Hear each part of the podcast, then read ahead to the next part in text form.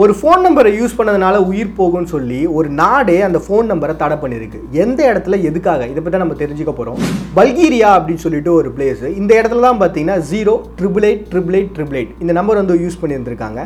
முத முதலையாக பார்த்தீங்கன்னா mobile to அப்படின்ற ஒரு கம்பெனி தான் இதை வந்து அறிமுகப்படுத்திருக்காங்க அந்த கம்பெனியில் சிஇஓ அப்படின்ற ஒருத்தர் தான் இதை வந்து யூஸ் பண்ணியிருந்திருக்காரு. அவர் பேர் பார்த்தீங்கன்னா விளாடிமிர் கிருஷ்ணவ் அப்படின்றது.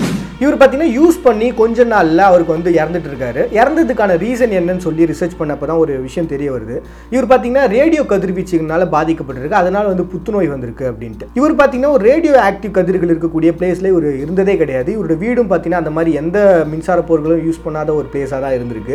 இவர் ஃபோன் கூட பார்த்தீங்கன்னா லேண்ட்லைனாக தான் வச்சிருந்திருக்காரு. ஸோ இந்த ஃபோன் இருக்கக்கூடிய பக்கத்துலேயே இவரோட உயிரும் வந்து போயிருக்கு. ஸோ இதை பற்றியான ஒரு ரிசர்ச் நடந்துகிட்டே இருந்து எப்படி இறந்தாரு? ஒருவேளை இந்த புத்துநோயால் தான் இருக்கும்னு சொல்லி அந்த கேஸை மூடிட்டாங்க. இந்த நம்பர் பார்த்தீங்கன்னா அடுத்ததாக ஒரு டான் கிட்ட போகுது. அந்த டான் பார்த்தீங்கன்னா மிகப்பெரிய ஆள் அந்த ஏரியாவில் அவன் நினச்சான் அப்படின்னா அந்த இடத்துல என்ன வேணால் பண்ண முடியும். அப்படிப்பட்ட ஒரு ஆள்.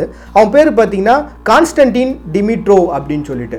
இந்த பர்சன் பார்த்தீங்கன்னா இந்த நம்பரை யூஸ் பண்ண ஆரம்பித்ததுக்கப்புறம் கொஞ்ச நாள்லேயே வந்து துப்பாக்கி சூடில் உயிரிழக்க ஆரம்பிச்சிடான் அப்போ பார்த்தீங்கன்னா அவன் கையில் வந்து அந்த ஃபோன் இருந்திருக்கு. அதே மாதிரி பார்த்தீங்கன்னா இவரோட தம்பி அந்த ஃபோன் நம்பரை மறுபடியும் யூஸ் பண்ண ஆரம்பிக்கிறான். அவனோட பேர் என்ன பார்த்தீங்கன்னா கான்ஸ்டன்டின் டிஸ்லீவ் அப்படின்னு சொல்லிட்டு.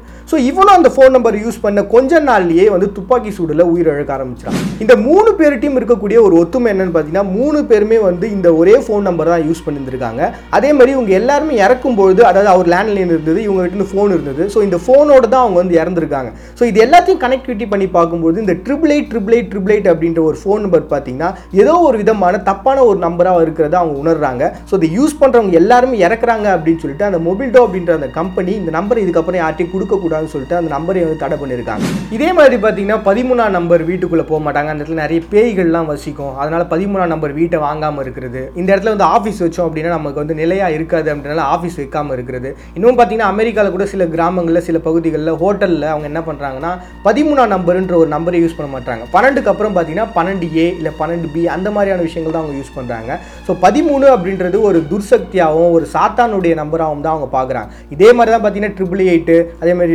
ட்ரிபிள் சிக்ஸு ஒன்று பதினொன்று இந்த மாதிரியான எண்களை பொறுத்து ஒவ்வொரு இடத்த பொறுத்த வரைக்கும் ஒவ்வொரு மாதிரியான எண்களை வந்து அவங்க துர்சக்தியாகவும் ஒரு சாத்தானுடைய நம்பராகவும் பார்க்குறதுன்றது பழக்கமான ஒரு விஷயமா தான் இருக்குது அப்போ அவங்கள பொறுத்த வரைக்கும் ட்ரிபிள் எயிட் ட்ரிபிள் எயிட் அப்படின்றது ஒரு சாத்தானுடைய நம்பராக தான் இன்றைக்கும் எல்லாரும் பார்த்துட்ருக்காங்க